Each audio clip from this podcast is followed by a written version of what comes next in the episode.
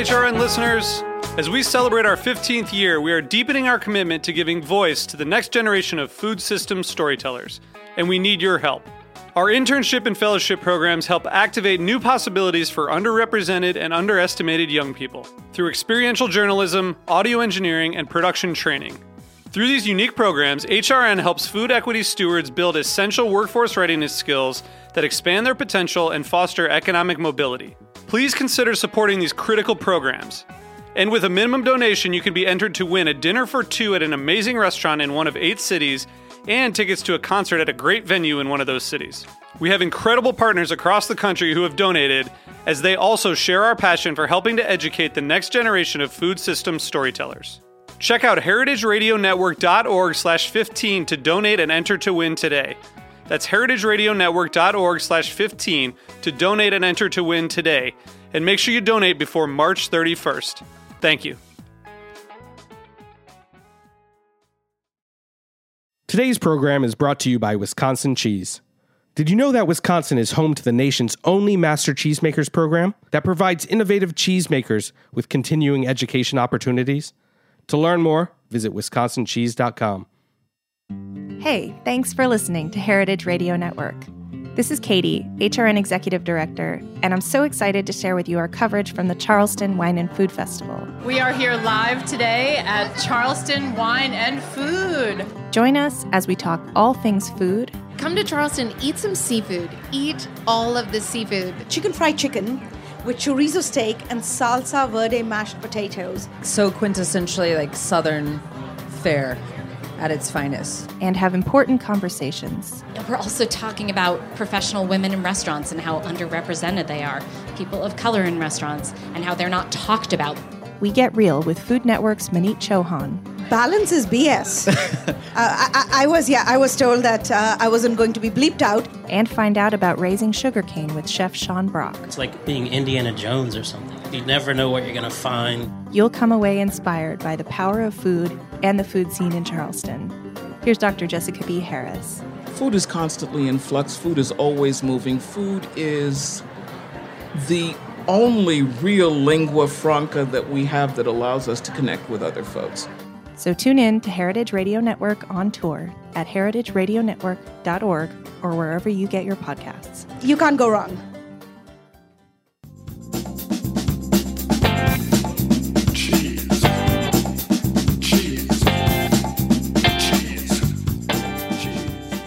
Hello, this is Diane Stemple on Cutting the Curd on Heritage Radio Network.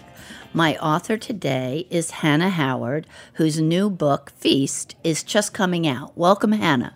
Hi, Diane. Thank you so much for having me. Oh, you're very welcome.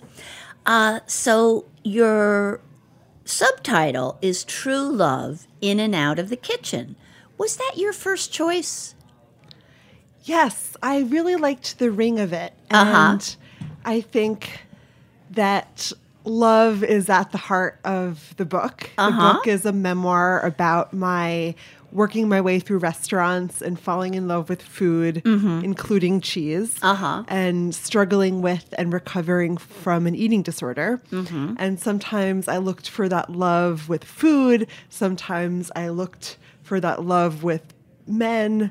Um, so I think it's a search for finding that love from a place that actually works and feeds me in a way physically and you know and mentally mentally Okay, emotionally okay. spiritually I thought perhaps the uh, publisher came up with that subtitle. Nope. They, you know, I my publisher is Little A. Uh-huh. They're a literary, the literary imprint of Amazon Publishing. Okay. And they've been really wonderful in letting me make decisions that matter about the book. Okay. I got to have a lot of input into the cover and to the design. Mhm. And from talking with some other authors, I know that's not always the case. Yeah, that's so I feel very lucky. Okay. Yeah. Okay. Now, so usually I get the book sooner, or I've even read it already before I arrange the interview. But for this time, it came quite late. And as I started to read it, I realized, yikes, this this is not your typical food memoir uh, or food book. So it's heartfelt personal story of a young woman struggling with an eating disorder in the midst of the food world. Wow. Yeah. while while pitching the book, we had a few people say, "Oh, the eating disorder angle is interesting." And the insider restaurant and grocery store at the end of the book angle is interesting, but we think they're two, we don't think they belong together. Mm-hmm. And that has not been my experience. Uh-huh. Uh, I mean, obviously, Well, it was your life. It was my life. but I think that it makes so much sense that people. I mean, I, of course, I would never say that everyone who works in food has an eating disorder because that would be absurd. Mm-hmm. But I do think it makes a certain sense, like that there might be more alcoholics or people who struggle with alcohol who work in, behind bars or Mhm. in that industry. Mhm. And just like that, I think that people are sometimes drawn to things that are complicated and difficult for them. Mhm. And I wanted to master my demons in a way. Mhm. And part of recovery has been untangling the good, healthy stuff that makes me love food and Right. still want to work in food today from the obsessive, unhealthy, unhappy stuff. Mhm. Now you are so brave, though, uh, to reveal all this. Well, I hope it's brave and not stupid. But, you know, it's been. well, we'll see. we'll see. But I wrote an essay sort of coming out with this issue maybe about a year ago, and I was terrified. And I thought that maybe my food colleagues would respect me less, but just hearing the response of so many people who related, all of a sudden there was a weight lifted off my shoulders. And I mean, really, if people resonate, I feel like I've done my job. hmm Now, how and when did you decide to write this, to be so honest, to come out of the eating disorder closet Mhm. where you were for so long? Yeah. Yeah. I still sometimes think, wow, it's crazy that I've done this thing. Yeah, I mean, Because- because you're busy hiding it. Oh, through yeah. ha- most of the book. Right. And I mean, for most of my life, it Yeah. really was my deepest, darkest secret. And it was something that carried so much shame.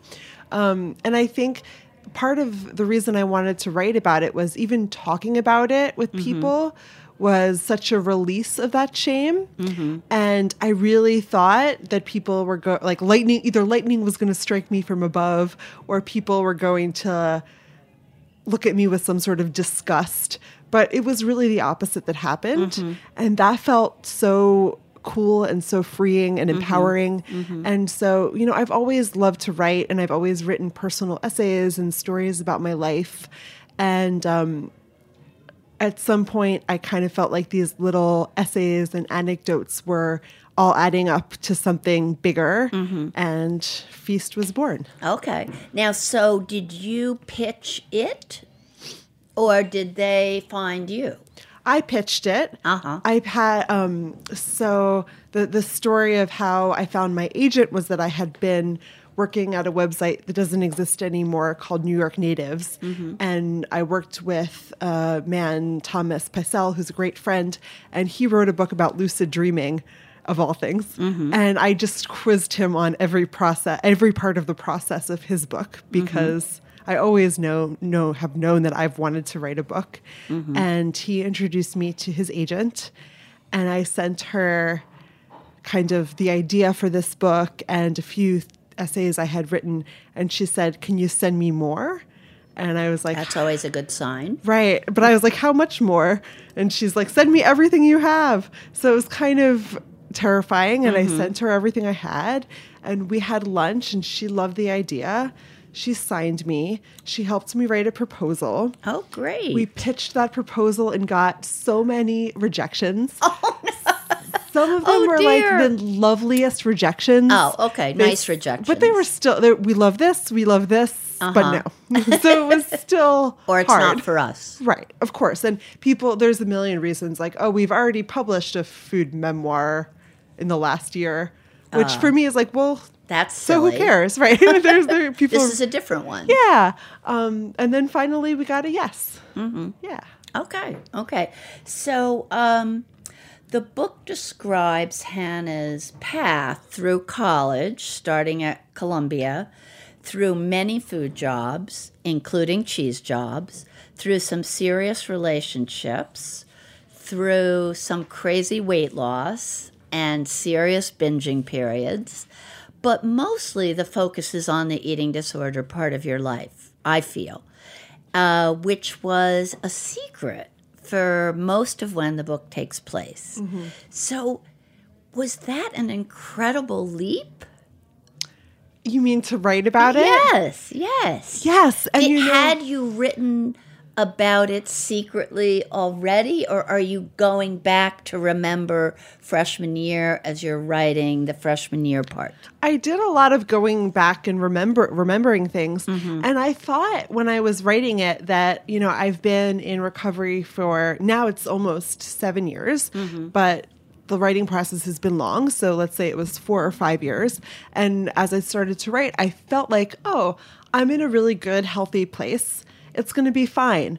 But dropping myself back in the middle of the really hard right shitty it was Yeah. not it was not easy Yeah. i started seeing a therapist again which i'm really glad that i Mhm. did and i'm and i think now that it's in the world i feel some sort of catharsis Mhm. but at the time it was just really difficult Mm-hmm. Okay, okay, that's what I figured. Now, um, when do you start Columbia as a freshman? What year? 2005 Okay, so a while ago. Yes. we're talking. Getting And your old. first job, your first cheese job was at Picholine.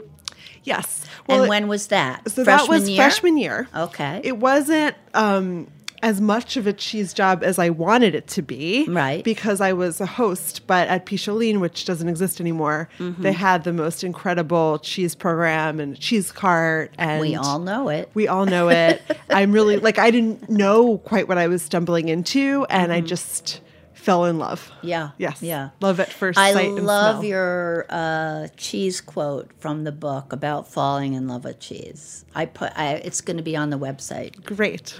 So anyway, and then when when did Casellula start?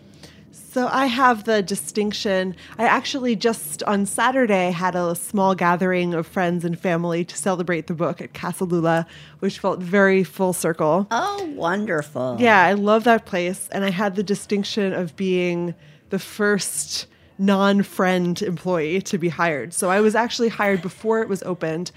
It opened in 2007, I Mhm. believe. Yes. Okay. Um, so it was my, I want to say it was my junior year. And I got so lucky that I got to be part of such an amazing place. I didn't quite know how What lucky I was. Yeah, yeah, and to be at both Picholine, which is sort of like the high flung Mm-hmm. place for cheese, and then to be at Casellula, which is much more friendly, but also excellent cheese. Right. The cheese was definitely the connecting Yeah, thread for sure. yeah, that would be a great experience to be at both those places. It was. I had my, I was having my Columbia education, but I was also really getting a, an excellent cheese education. Right, and food education And food with all the things that you did. Yes. Now, well, now I've got to come clean myself. Uh, some listeners may know, but many do not. I am actually a clinical psychologist. That's my day job. Uh, that was that was the engineer's reaction, but I thought he knew. anyway, um, I have a private practice in Port Washington and Brooklyn.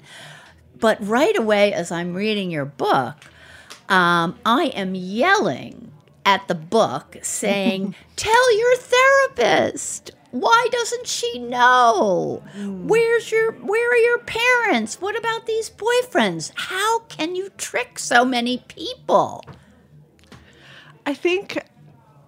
Well, I don't know if I was tricking them Okay. as so but much you as lost a lot of weight freshman year. I did, but then um, people were concerned. Yeah. And I do think that there's a really big problem with our eating disorder treatment world Uh-huh. that when I gained back that weight pretty quickly, Yeah. everyone thought, oh, she's better now because I looked normal. Okay. But I wasn't. Right. Um, right.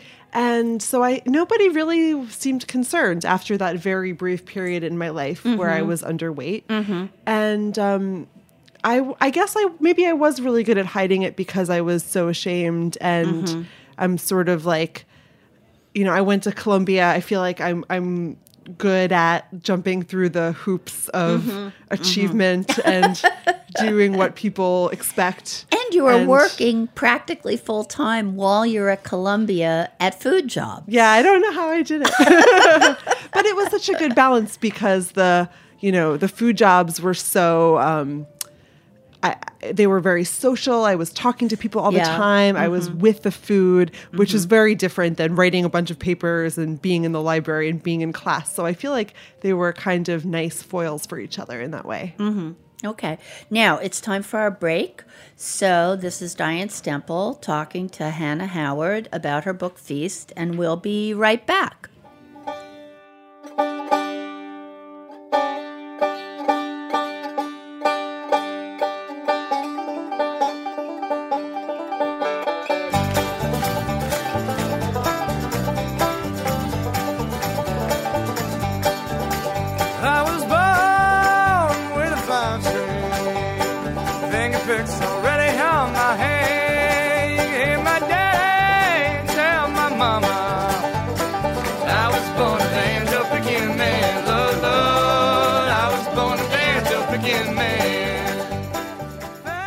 Today's program was brought to you by Wisconsin Cheese. What do you think of when you hear Wisconsin cheese? For me, I think cheese curds. Delicious, fresh, and squeaky cheese curds. Or deep fried cheese curds. Cheese curds literally anyway, anytime, any place. I think about Andy Hatch and Uplands Cheese, the farmstead cheese company behind Pleasant Ridge Reserve. I think of delicious stinky Limburger and its long storied history. I think of Dunbarton Blue, made by master cheesemaker Chris Roelli. I think of Roth Grand Cru Surchoix, which was named 2016's World Championship cheese, and Sartori's Black Pepper Bella Vitano, the 2017 U.S. Championship cheese. Wisconsin produces the world's best cheese, with lush grasslands and a glacial water supply that produce the very best milk. Fourth generation cheesemakers combine old world tradition with new ideas and the highest standards to make innovative cheeses that win more awards than any other state or country. To learn more, visit wisconsincheese.com.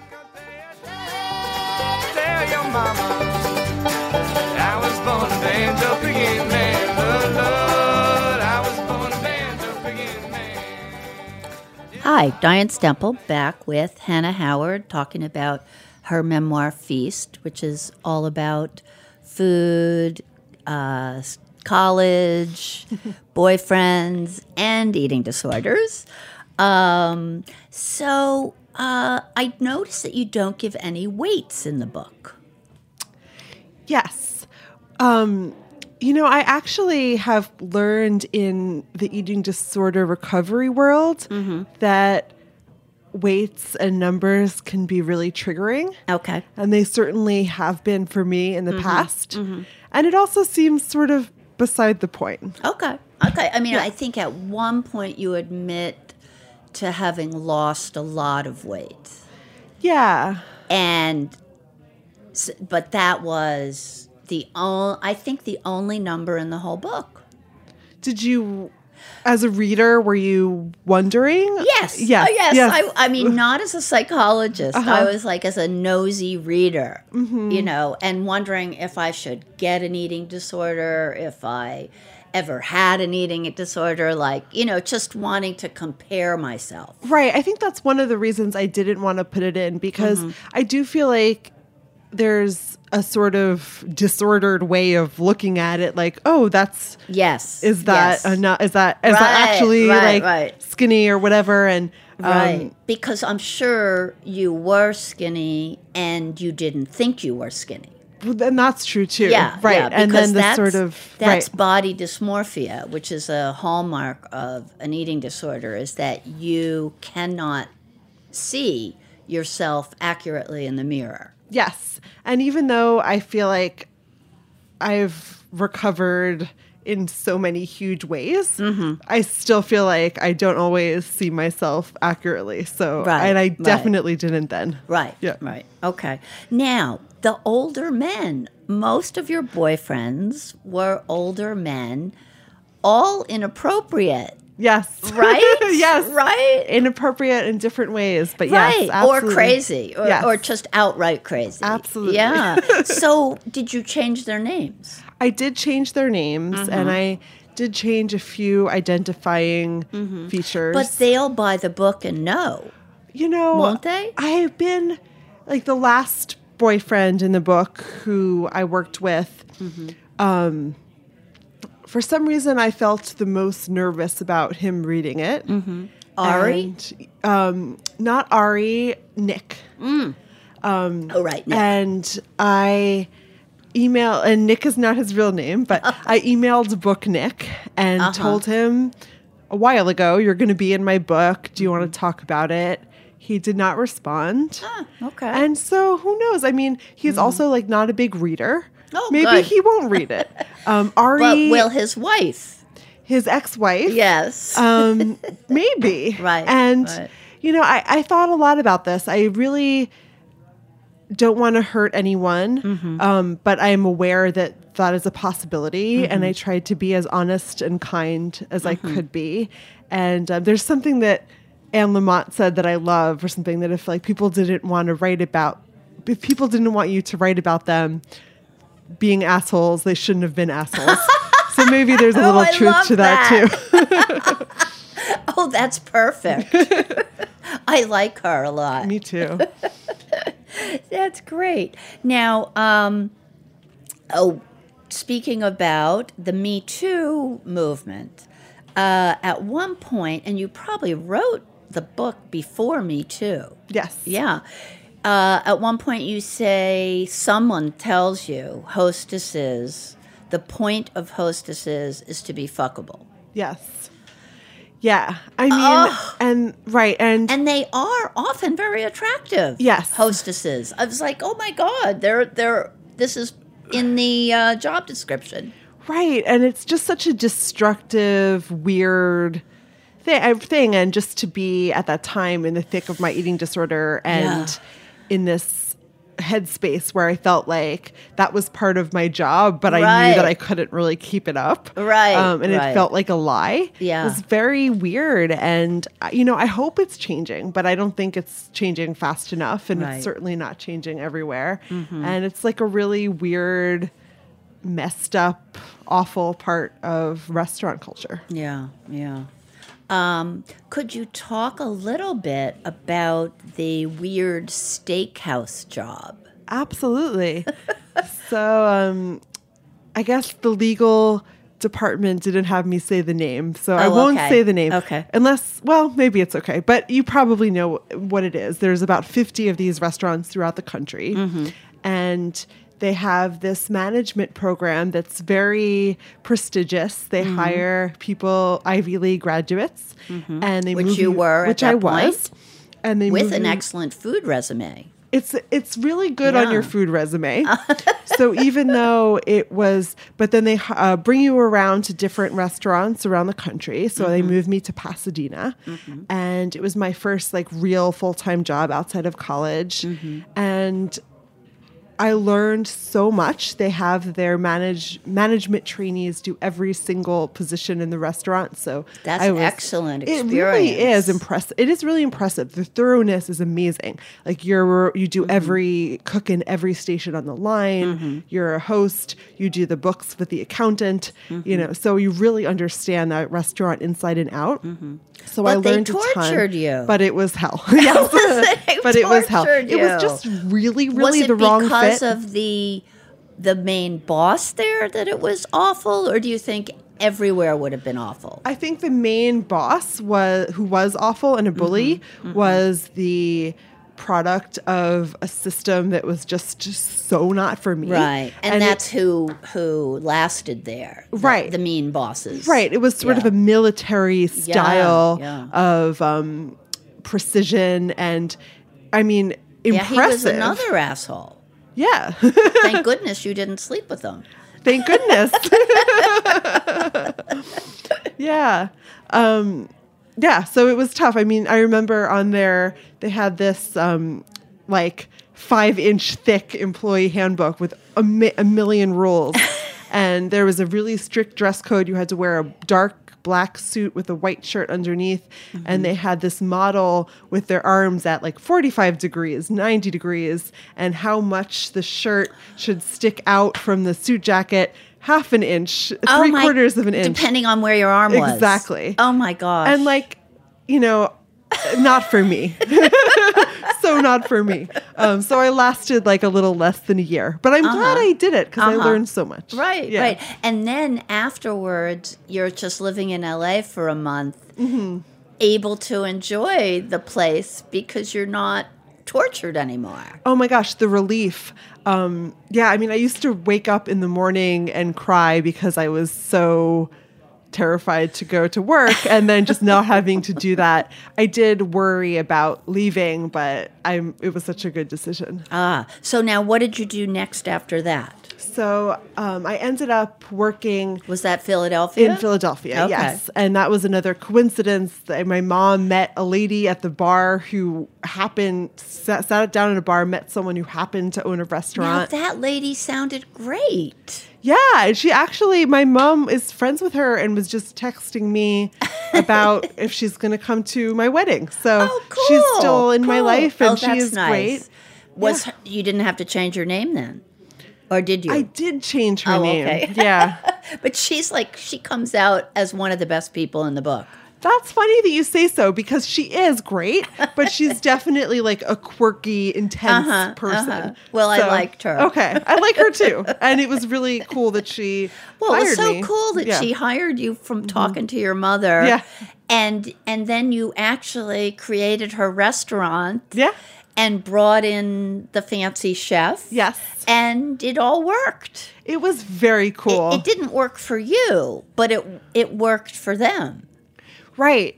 I know, and it's such a cool experience to get to run a restaurant. I was 20, You were 24, I four, think. yeah, At the time, like that. you're like, whoa. Yeah, um, and it was, and I, you know, I think I, you know, looking back, I'm like, I kind of did a better job than I had any business doing. Like it's kind of a miracle that it worked out so well. Mm-hmm, Well, you probably were well trained by the steak people. I was well trained by the steak people. I was really grateful You were for well their tortured by the steak people. who- right. But without the steak people torture, I wouldn't have been able to do it. So right. it all worked out. I love when you say something to the lady, Margot, the owner, uh, phony name Margot, and you say, "When was the bar deep cleaned?" And she like looks at you like, "Huh? Right? What, what does that word mean?" Yeah. I remember finding like her kids' homework, like old or like old report cards or something, Uh-huh. like in the bar. like, oh, this is. and her kids were in college already. They were a little bit younger than me, but yeah, I think so. So anyway, let's see what else. Uh, so that was a cool experience, Philadelphia, and then you left. Yeah, I mean, even though that restaurant was so much more my speed than the steakhouse, I think it really taught me that I I was doing some writing on the side, and I was so much better writing about food and restaurants than I was managing one. Just the hours are so rough. It takes its toll. It really does. And um, I had an opportunity to work for Fairway, to work for Mm-hmm. Steve Jenkins.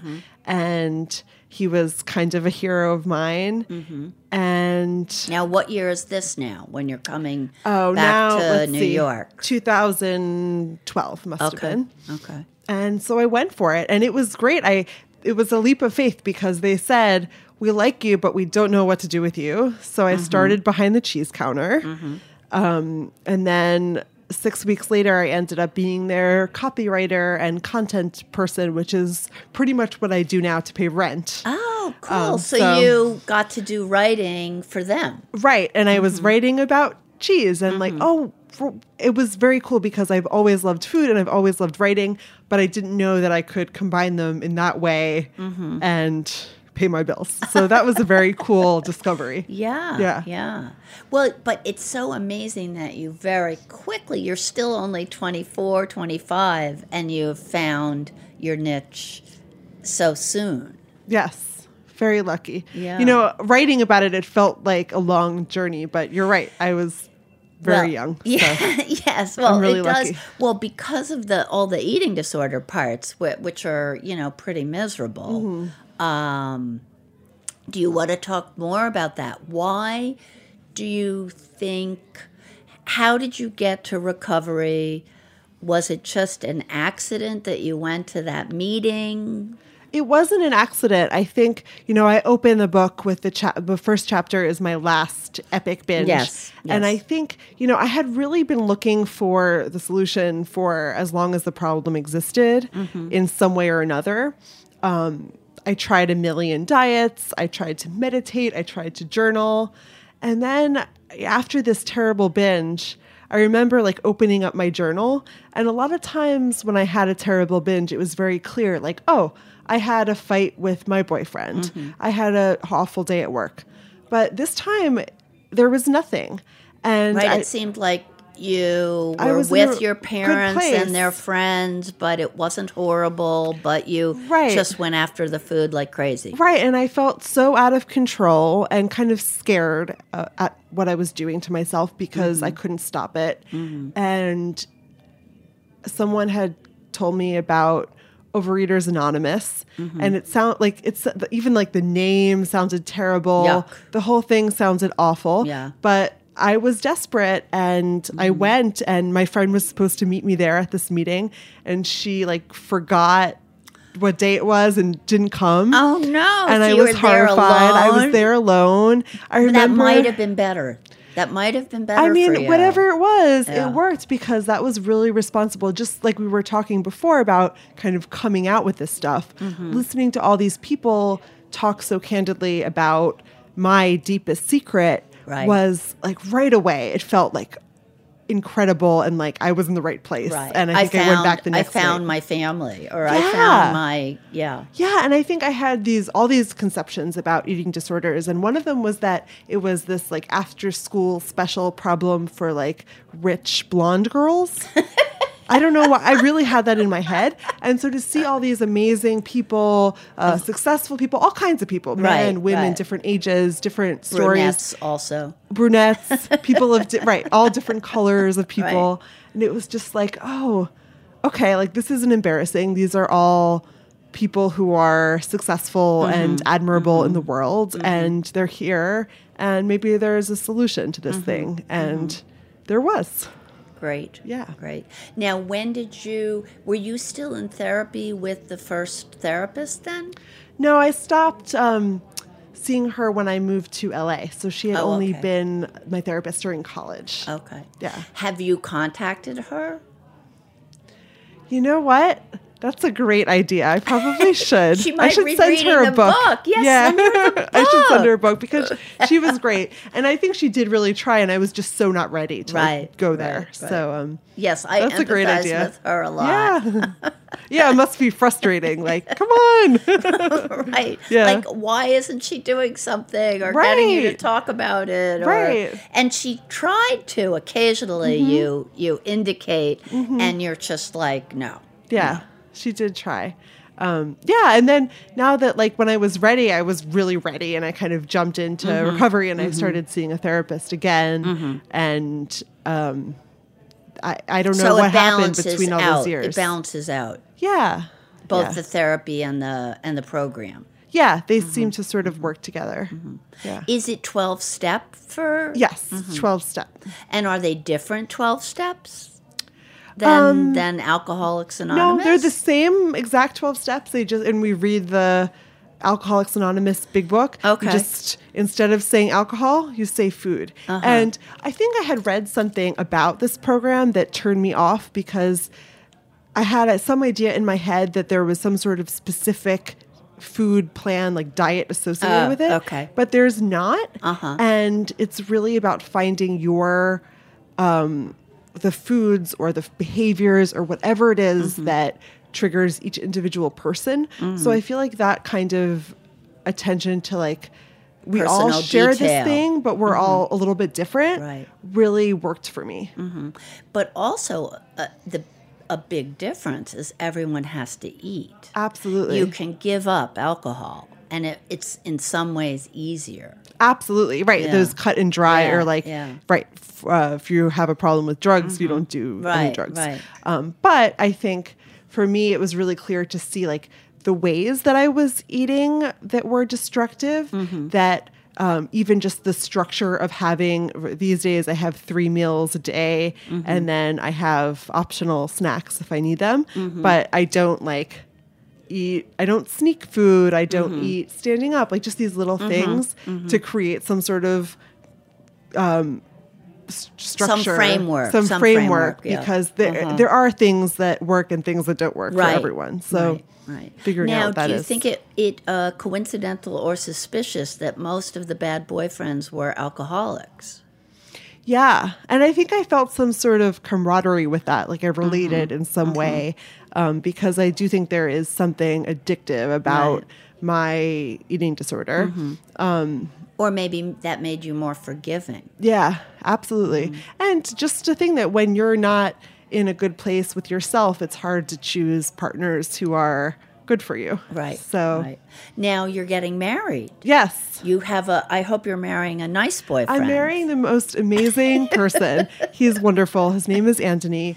And I was terrified for him to read the book. Oh, I can And imagine. Is he in food too? He's not in food. He works for Bloomberg Ah. in finance. Mm-hmm. And, you know, he actually asked me, what do I have in common with all these guys in the book? And I thought really hard about it because I thought that was a really good question. Mm-hmm. And the answer is nothing. I mean, he's so different um, in the, all the best oh, ways. he asked what he had in common. Yes, yes, I yes. thought he meant what do you have no, in what does he have in common? Oh, he's, interesting. you know, he's like the permanent Oh, boyfriend at the okay, end. I guess maybe that will be the sequel. We'll Right, see. right. Yeah. That could be the next book. Yeah.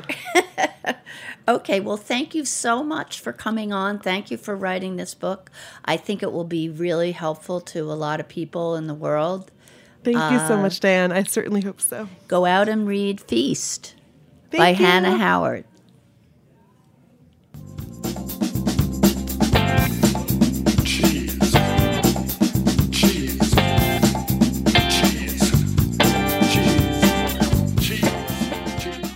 Thanks for listening to Heritage Radio Network, food radio supported by you. For our freshest content and to hear about exclusive events, subscribe to our newsletter. Enter your email at the bottom of our website, heritageradionetwork.org. Connect with us on Facebook, Instagram, and Twitter at heritage underscore radio. Heritage Radio Network is a nonprofit organization driving conversations to make the world a better, fairer, more delicious place. And we couldn't do it without support from listeners like you. Want to be a part of the food world's most innovative community? Rate the shows you like, tell your friends, and please join our community by becoming a member. Just click on the beating heart at the top right of our homepage. Thanks for listening.